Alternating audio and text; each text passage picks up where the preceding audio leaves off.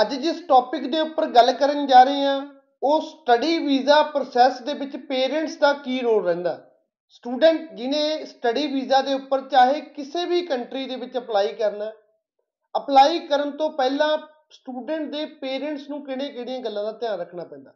ਆਪਾਂ ਹਰ ਵਾਰ ਵੀਡੀਓ ਬਣਾਉਨੇ ਆ ਵੀ ਸਟੂਡੈਂਟ ਨੂੰ ਇਦਾਂ ਕਰਨਾ ਚਾਹੀਦਾ ਸਟੂਡੈਂਟ ਨੂੰ ਇਦਾਂ ਕਰਨਾ ਚਾਹੀਦਾ ਬਟ ਕਈ ਗੱਲਾਂ ਇਦਾਂ ਦੀਆਂ ਨੇ ਜੋ ਸਟੂਡੈਂਟ ਦੇ ਪੇਰੈਂਟਸ ਨੂੰ ਜਿਨ੍ਹਾਂ ਦਾ ਧਿਆਨ ਰੱਖਣਾ ਚਾਹੀਦਾ, ਅੱਜ ਉਹ ਸਾਰੇ ਦੀਆਂ ਸਾਰੀਆਂ ਗੱਲਾਂ ਆਪਾਂ ਡਿਸਕਸ ਕਰਾਂਗੇ, ਕਿਉਂਕਿ ਕਈ ਵਾਰ ਸਟੂਡੈਂਟ 12th ਵਾਲਾ ਹੁੰਦਾ ਹੁਣ 12th ਵਾਲੇ ਸਟੂਡੈਂਟ ਜਿਹਦੀ ਏਜ 17 ਤੋਂ 18 ਸਾਲ ਦੀ ਹੈ, ਬਹੁਤ ਸਾਰੇ ਇਦਾਂ ਦੇ ਡਾਕੂਮੈਂਟ ਹੁੰਦੇ ਆ ਜਿਸ ਦੇ ਬਾਰੇ ਸਟੂਡੈਂਟ ਨੂੰ ਪਤਾ ਵੀ ਨਹੀਂ ਹੁੰਦਾ। ਸੋ ਉਹ ਰਿਸਪੌਂਸਿਬਿਲਟੀ ਕਿਸ ਦੀ ਹੈ? ਰਿਸਪੌਂਸਿਬਿਲਟੀ ਸਟੂਡੈਂਟ ਦੇ ਪੇਰੈਂਟਸ ਦੀ ਹੈ ਕਿ ਉਦਾਂ ਦੇ ਡਾਕੂਮੈਂਟ ਜਿਹੜੇ ਉਹ ਕੰਪਲੀਟ ਕਰਕੇ ਰੱਖਣਾ। ਕਿਉਂਕਿ ਬਹੁਤ ਵਾਰ ਹੋਇਆ ਵੀ ਇੱਕ ਛੋਟੀ ਜੀ ਗਲਤੀ ਕਰਕੇ, ਛੋਟਾ ਜਿਹਾ ਆਪਾਂ ਕਹਿ ਸਕਦੇ ਹਾਂ ਕਿ ਛੋਟੇ ਜਿਹੇ ਡਾਕੂਮੈਂਟ ਕਰਕੇ ਤਿੰਨ ਤਿੰਨ ਮਹੀਨੇ, ਚਾਰ ਚਾਰ ਮਹੀਨੇ, ਪੰਜ ਪੰਜ ਮਹੀਨੇ ਸਟੂਡੈਂਟ ਦੀ ਫਾਈਲ ਲੇਟ ਹੋ ਜਾਂਦੀ ਐਟ ਦਾ ਐਂਡ ਨੁਕਸਾਨ ਕਿਸ ਦਾ ਹੋਇਆ? ਨੁਕਸਾਨ ਸਟੂਡੈਂਟ ਦਾ ਹੋਇਆ, ਉਸਦੇ ਪੇਰੈਂਟਸ ਦਾ ਵੀ ਹੋਇਆ। ਸੋ ਬਹੁਤ ਸਾਰੀਆਂ ਗੱਲਾਂ ਜਿਹੜੀਆਂ ਉਸ ਦੇ ਬਾਰੇ ਅੱਜ ਗੱਲ ਕਰਾਂਗੇ। ਪਲੀਜ਼ ਵੀਡੀਓ ਨੂੰ ਐਂਡ ਤੱਕ ਜਰੂਰ ਦੇਖਿਓ ਕਿਉਂਕਿ ਇਹ 2 ਜਾਂ 3 ਮਿੰਟ ਜਿਹੜੀ ਵੀਡੀਓ ਆ ਇਹ ਕਈ ਵਾਰ ਕਿਸੇ ਦੇ 3 ਤੋਂ 4 ਮਹੀਨੇ ਜਿਹੜੇ ਉਹ ਸੇਵ ਕਰ ਸਕਦੇ ਸੋ ਕਿਉਂਕਿ ਮੈਂ ਬਾਰ-ਬਾਰ ਕਹਿੰਦਾ ਵੀ ਹਰ ਵਾਰ ਮੈਂ ਸਟੂਡੈਂਟ ਤੇ ਹੀ ਅਸੀਂ ਜ਼ੋਰ ਦਿੰਦੇ ਆ ਇਸ ਵਾਰ ਸਟੂਡੈਂਟ ਦੇ ਪੇਰੈਂਟਸ ਤੇ ਜ਼ੋਰ ਦੇਵਾਂਗੇ।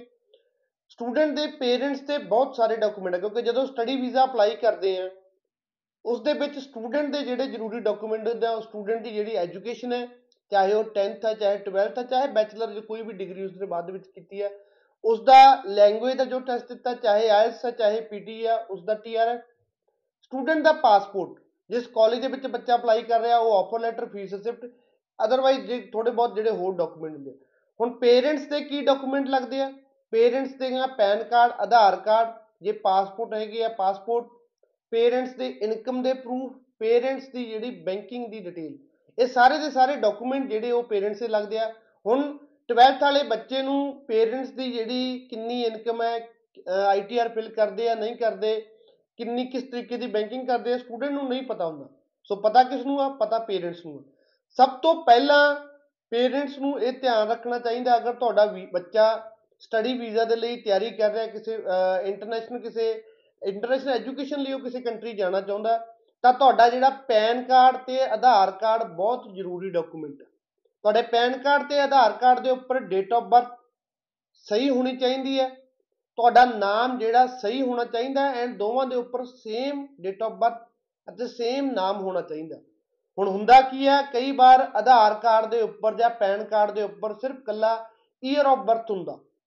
ਪ੍ਰੋਪਰ ਜਿਹੜੀ ਡੇਟ ਐਂਡ ਮੰਥ ਜਿਹੜਾ ਨਹੀਂ ਹੁੰਦਾ, ਸਿਰਫ ਸਾਲ ਪਾਇਆ ਹੁੰਦਾ।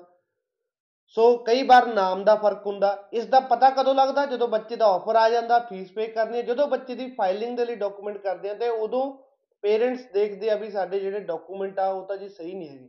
ਬੇਸਿਕਲੀ ਸਾਡੀ ਟੀਮ ਇਸ ਗੱਲ ਦਾ ਧਿਆਨ ਰੱਖਦੀ ਹੈ, ਜਦੋਂ ਆਫਰ ਅਪਲਾਈ ਕਰਦੇ ਆ, ਉਦੋਂ ਹੀ ਪੇਰੈਂਟਸ ਨੂੰ ਗਾਈਡ ਕਰਦੇ ਆ ਬਟ ਫਿਰ ਵੀ ਕਈ ਵਾਰ ਕੋਈ ਰਹਿ ਜਾਂਦਾ। ਸੋ ਅਗਰ ਤੁਹਾਡਾ ਬੱਚਾ ਸਟੱਡੀ ਵੀਜ਼ਾ ਤੇ ਬਾਹਰ ਕਿਸੇ ਕੰਟਰੀ ਜਾਣਾ ਚਾਹੁੰਦਾ, ਤਾਂ ਪੇਰੈਂਟਸ ਚਾਹੇ ਉਸਦੇ ਮਦਰ ਹੈ, ਚਾਹੇ ਉਸਦੇ ਫਾਦਰ ਹੈ, ਦੋਵਾਂ ਦੇ ਪੈਨ ਕਾਰਡ ਤੇ ਆਧਾਰ ਕਾਰਡ ਦੇ ਉੱਪਰ ਜਿਹੜੀ ਇਨਫੋਰਮੇਸ਼ਨ ਹੈ ਪ੍ਰੋਪਰ ਹੋਣੀ ਚਾਹੀਦੀ ਹੈ। ਉਸ ਦੇ ਵਿੱਚ ਤੁਹਾਡਾ ਨਾਮ ਦੋਵਾਂ ਦੇ ਉੱਪਰ ਸੇਮ ਹੋਣਾ ਚਾਹੀਦਾ, ਤੁਹਾਡੀ ਡੇਟ ਆਫ ਬਰਥ ਕੰਪਲੀਟ ਹੋਣੀ ਚਾਹੀਦੀ ਹੈ। ਆਧਾਰ ਕਾਰਡ, ਪੈਨ ਕਾਰਡ ਦੇ ਨਾਲ ਲਿੰਕ ਹੋਣਾ ਚਾਹੀਦਾ ਤਾਂ ਜੋ ਆਈਟੀਆਰ ਫਿਲ ਕਰਨ ਦੇ ਵਿੱਚ ਕੋਈ ਪ੍ਰੋਬਲਮ ਨਾ ਆਵੇ। ਹਰ ਸਾਲ ਤੁਹਾਨੂੰ ਜਿਹੜੀ ਸਮੇਂ-ਸਮੇਂ ਤੇ ਜਿਹੜੀ ਆਈਟੀਆਰਸ ਦੀ ਡੇਟ ਹੁੰਦੀ ਆ, ਤੁਹਾਡੀਆਂ ਆਈਟੀਆਰਸ ਤੁਹਾਨੂੰ ਫਿਲ ਕਰਨੀਆਂ ਚਾਹੀਦੀਆਂ। ਉਸ ਦੇ ਵਿੱਚ ਤੁਸੀਂ ਟੈਕਸ ਪੇ ਕਰਨਾ ਨਹੀਂ ਕਰਨਾ। ਹੁਣ ਬਹੁਤ ਸਾਰੇ ਪੇਰੈਂਟਸ ਨੂੰ ਜਦੋਂ ਕਹੀਦਾ ਆਈਟੀਆਰ ਤੁਸੀਂ ਫਿਲ ਕਰੋ, ਅਸੀਂ ਤਾਂ ਜੀ ਟੈਕਸ ਨਹੀਂ ਪੇ ਕਰਨਾ। ਜ਼ਰੂਰੀ ਨਹੀਂ ਹੈ ਸਰਕਾਰ ਸਿਰਫ ਜਿਹੜੇ ਟੈਕਸ ਪੇ ਕਰਦੇ ਆ, ਉਹੀ ਆਈਟੀਆਰ ਫਿਲ ਕਰ ਸਕਦੇ ਆ। ਹੁਣ ਐਗਰੀਕਲਚਰ ਦੇ ਉੱਪਰ ਕੋਈ ਟੈਕਸ ਨਹੀਂ ਹੈ ਪਿੰਡਾਂ ਦੇ ਵਿੱਚੋਂ ਜਿਹੜੇ ਲੋਕ ਆਉਂਦੇ ਆ, ਉਹਨਾਂ ਨੂੰ ਆਈਟੀਆਰ ਬਾਰੇ ਪਤਾ ਵੀ ਨਹੀਂ ਹੁੰਦਾ। ਸੋ ਥੋੜੀ ਜੀ ਇਨਫੋਰਮੇਸ਼ਨ ਜਿਹੜੀ ਸਟੂਡੈਂਟ ਦੇ ਨਾਲ ਨਾਲ ਪੇਰੈਂਟਸ ਨੂੰ ਵੀ ਆਪ ਦੀ ਗੇਨ ਕਰਨੀ ਚਾਹੀਦੀ ਆ। ਸਮੇਂ-ਸਮੇਂ ਤੇ ਆਪਣੀਆਂ ਆਈਟੀਆਰਸ ਫਿਲ ਕਰੋ। ਉਸ ਦੇ ਉੱਪਰ ਕੋਈ ਜ਼ਿਆਦਾ ਕਹਿ ਦਈਏ ਕਾਸਟ ਨਹੀਂ ਲੱਗਦੀ। ਕਿਸੇ ਵੀ, ਜੋ ਵੀ ਕੰਸਲਟੈਂਟ ਜਾਂ ਕੋਈ ਵੀ ਸੀਏ ਵਗੈਰਾ ਆਈਟੀਆਰ ਫਿਲ ਕਰਦਾ, ਜ਼ਿਆਦਾ ਤੋਂ ਜ਼ਿਆਦਾ 500 1000 ਰੁਪਏ ਉਹ ਫਿਲ ਕਰਨ ਦੀ ਜਿਹੜੀ ਚਾਰਜ ਲੈਂਦਾ।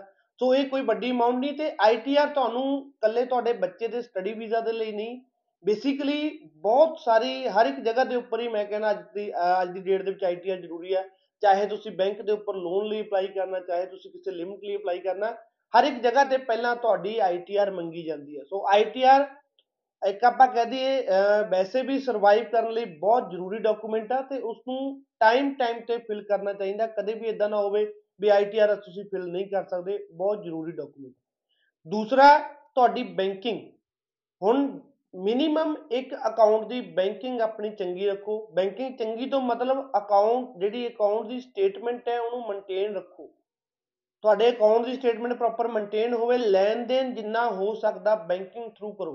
ਬਹੁਤ ਸਾਰੇ ਲੋਕ ਹੈ ਜਿਹੜੇ ਕੈਸ਼ ਲੈਣ ਦੇਣ ਕਰਦੇ ਆ ਬੈਂਕ ਜਿਹੜਾ ਉਹ ਯੂਜ਼ ਨਹੀਂ ਕਰਦੇ ਬਟ ਕਿਸੇ ਵੀ ਕੰਟਰੀ ਸਟੱਡੀ ਵੀਜ਼ਾ ਦੇ ਲਈ ਤੁਸੀਂ ਆਪਣੇ ਬੱਚੇ ਨੂੰ ਭੇਜਣਾ, ਤਾਂ ਤੁਹਾਡੀ ਅਕਾਊਂਟ ਸਟੇਟਮੈਂਟ ਬਹੁਤ ਮੈਟਰ ਕਰਦੀ ਹੈ। ਸੋ ਅਕਾਊਂਟ ਸਟੇਟਮੈਂਟ ਦੇ ਵਿੱਚ ਜ਼ਰੂਰੀ ਨਹੀਂ ਹੈ ਵੀ ਬੈਲੈਂਸ ਜ਼ਿਆਦਾ ਹੋਵੇ, ਫੇਰ ਹੀ ਤੁਸੀਂ ਕਰ ਸਕਦੇ ਹੋ। ਬੈਲੈਂਸ ਘੱਟ ਵੀ ਹੋਊਗਾ, ਕੋਈ ਗੱਲ ਨਹੀਂ। ਬਟ ਤੁਹਾਡੀਆਂ ਟ੍ਰਾਂਜੈਕਸ਼ਨ ਪ੍ਰੋਪਰ ਹੋਣਾ ਚਾਹੀਦਾ, ਤੁਹਾਡਾ ਲੈਣ ਦੇਣ ਪ੍ਰੋਪਰ ਹੋਣਾ ਚਾਹੀਦਾ। ਸੋ ਕਿਤੇ ਨਾ ਕਿਤੇ ਉਸ ਦਾ ਵੀ ਜਿਹੜਾ ਬਹੁਤ ਵੱਡਾ ਜਿਹੜਾ ਰੋਲ ਹੈ, ਉਹ ਜਿਹੜਾ ਰਹਿੰਦਾਗਾ। ਤੀਸਰਾ, ਕਈ ਵਾਰ ਕੀ ਹੁੰਦਾ ਵੀ ਬੱਚੇ ਦੇ ਡਾਕੂਮੈਂਟ ਤੇ ਪੇਰੈਂਟਸ ਦਾ ਨਾਮ ਹੋਰ ਹੁੰਦਾ। ਬਟ ਪੇਰੈਂਟਸ ਦੇ ਡਾਕੂਮੈਂਟ ਤੇ ਜਿਹੜਾ ਉਹ ਨਾਮ ਹੈ, ਉਹ ਹੋਰ ਹੁੰਦਾ। ਸੋ ਇਸ ਚੀਜ਼ ਦਾ ਵੀ ਧਿਆਨ ਰੱਖੋ। ਨੇਮ ਸੇਮ ਹੋਣਾ ਚਾਹੀਦਾ। ਚਾਹੇ ਤੁਹਾਡੇ ਬੱਚੇ ਦੇ ਡਾਕੂਮੈਂਟ ਹੈ, ਚਾਹੇ ਉਹ ਤੁਹਾਡੇ ਆਪਣੇ ਡਾਕੂਮੈਂਟ ਹੈ। ਉਸ ਦੇ ਉੱਪਰ ਨੇਮ ਦੇ ਵਿੱਚ ਫ਼ਰਕ ਨਹੀਂ ਹੋਣਾ ਚਾਹੀਦਾ। ਜੇ ਇਨ ਕੇਸ ਹੈ, ਤਾਂ ਪਹਿਲਾਂ ਉਸ ਦੇ ਸਪੋਰਟਿੰਗ ਡਾਕੂਮੈਂਟ ਲਾ ਕੇ ਉਸ ਨੂੰ ਚੰਗੇ ਤਰੀਕੇ ਦੇ ਨਾਲ ਜਿਹੜਾ ਉਹ ਕਲੀਅਰ ਕਰ ਲਓ ਇਹ ਜਿਹੜੀਆਂ ਗੱਲਾਂ ਸੁਣਨ ਦੇ ਵਿੱਚ ਬਹੁਤ ਛੋਟੀਆਂ ਲੱਗਦੀਆਂ ਬਟ 10 ਦੇ ਵਿੱਚੋਂ ਹਰ ਤੀਜਾ, ਚੌਥਾ ਕੇਸ ਜਿਹੜਾ ਇਸ ਚੀਜ਼ ਕਰਕੇ ਲੇਟ ਹੁੰਦਾ। ਅਸੀਂ ਦੇਖਦੇ ਹਾਂ, ਬਹੁਤ ਵਾਰੀ ਦੇਖਦੇ ਹਾਂ ਬਹੁਤ ਬਹੁਤ ਇੱਕ ਆਪਾਂ ਸਿਲੀ ਮਿਸਟੇਕ ਕਹਿ ਸਕਦੇ ਹਾਂ ਹੁੰਦੀਆਂ ਤੇ ਜਿਹਦਾ ਕਰਕੇ ਤਿੰਨ ਤਿੰਨ, ਚਾਰ ਚਾਰ ਮਹੀਨੇ, ਪੰਜ ਪੰਜ ਮਹੀਨੇ, ਜੋ ਕਿ ਇੱਕ ਬਹੁਤ ਜ਼ਰੂਰੀ ਸਮਾਂ ਮੰਨਿਆ ਜਾਂਦਾ। ਅੱਜ ਕੱਲ ਦੇ ਟਾਈਮ ਦੇ ਵਿੱਚ ਤਾਂ ਇੱਕ ਇੱਕ ਦਿਨ ਬਹੁਤ ਜ਼ਰੂਰੀ ਹੁੰਦਾ, ਬੱਚੇ ਦੇ ਖਰਾਬ ਹੁੰਦੇ ਆ, ਸੋ ਇਹਨਾਂ ਦਾ ਧਿਆਨ ਰੱਖਣਾ ਚਾਹੀਦਾ। ਛੋਟੀਆਂ ਛੋਟੀਆਂ ਗੱਲਾਂ ਹੀ ਕਈ ਵਾਰ ਤੁਹਾਡਾ ਜਿਹੜਾ ਕੇਸ ਉਹ ਡਿਲੇ ਕਰ ਸੋ ਬੱਚੇ ਸਟੂਡੈਂਟ ਦੇ ਜਿਹੜੇ ਪੇਰੈਂਟਸ ਆ, ਮੈਂ ਦੁਬਾਰਾ ਫੇਰ ਦੱਸਦਾ, ਉਹਨਾਂ ਦੇ ਪੈਨ ਕਾਰਡ ਤੇ ਆਧਾਰ ਕਾਰਡ ਦੇ ਉੱਪਰ ਜਿਹੜੀ ਇਨਫੋਰਮੇਸ਼ਨ ਆ ਸੇਮ ਹੋਣੀ ਚਾਹੀਦੀ ਆ। ਨਾਮ ਤੁਹਾਡਾ ਦੋਵਾਂ ਜਗ੍ਹਾ ਦੇ ਉੱਪਰ ਸੇਮ ਹੋਣਾ ਚਾਹੀਦਾ ਡੇਟ ਆਫ ਬਰਥ ਪ੍ਰੋਪਰ ਹੋਣੀ ਚਾਹੀਦੀ ਹੈ, ਕੋਈ ਵੀ ਸਾਲ ਵਗੈਰਾ ਨਾ ਹੋਵੇ। ਪੈਨ ਕਾਰਡ ਆਧਾਰ ਕਾਰਡ ਦੇ ਨਾਲ ਲਿੰਕ ਹੋਵੇ। ਦੂਸਰਾ ਆਈਟੀਆਰ ਆਪਣੀਆਂ ਸਮੇਂ-ਸਮੇਂ ਤੇ ਫਿਲ ਕਰੋ। ਹੁਣ ਲਾਸਟ ਆਈਟੀਆਰ ਫਿਲ ਕਰਨ ਦੀ ਡੇਟ ਜਿਹੜੀ 31 ਦਸੰਬਰ ਸੀਗੀ, ਉਸ ਤੋਂ ਬਾਅਦ ਹੁਣ ਆਈਟੀਆਰ ਫਿਲ ਨਹੀਂ ਕਰ ਸਕਦੇ। ਜਿਹੜੇ ਪੇਰੈਂਟਸ ਨੇ ਆਈਟੀਆਰ ਫਿਲ ਨਹੀਂ ਕੀਤੀਆਂ ਵਿਦਆਊਟ ਆਈਟੀਆਰ ਕੋਈ ਵੀ ਕਿਸੇ ਵੀ ਕੰਟਰੀ 'ਚ ਸਟੱਡੀ ਵੀਜ਼ਾ ਦੀ ਐਪਲੀਕੇਸ਼ਨ ਕਿਵੇਂ ਕਰੋਗੇ?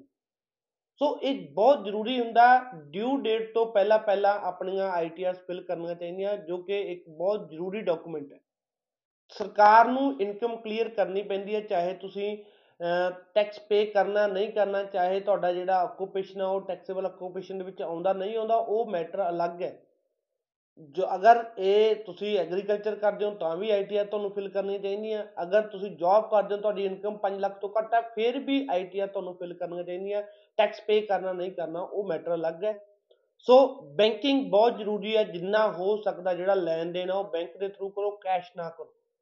ਮਿਨੀਮਮ ਇੱਕ ਅਕਾਊਂਟ ਦੀ ਸਟੇਟਮੈਂਟ ਬਹੁਤ ਜ਼ਰੂਰੀ ਹੁੰਦੀ ਹੈ। ਐਟ ਲੀਸਟ 6 ਮੰਥ ਦੀ ਸਟੇਟਮੈਂਟ ਤੁਸੀਂ ਲਾਓਗੇ, ਤਾਂ ਉਸ ਦੇ ਵਿੱਚ ਟ੍ਰਾਂਜੈਕਸ਼ਨ ਚੰਗੀਆਂ ਹੋਣ।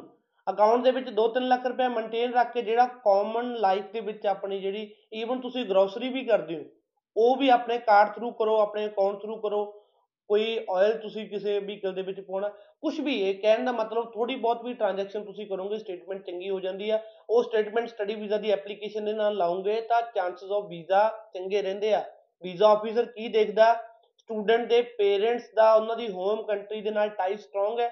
ਹੁਣ ਟਾਈ ਸਟਰੋਂਗ ਕਿੱਥੋਂ ਪਤਾ ਲੱਗਦੇ ਆ? ਤੁਸੀਂ ਸਰਕਾਰ ਨੂੰ ਆਪਣੀ ਇਨਕਮ ਡਿਕਲੇਅਰ ਕਰਦੇ ਹੋ, ਨਹੀਂ ਕਰਦੇ ਹੋ?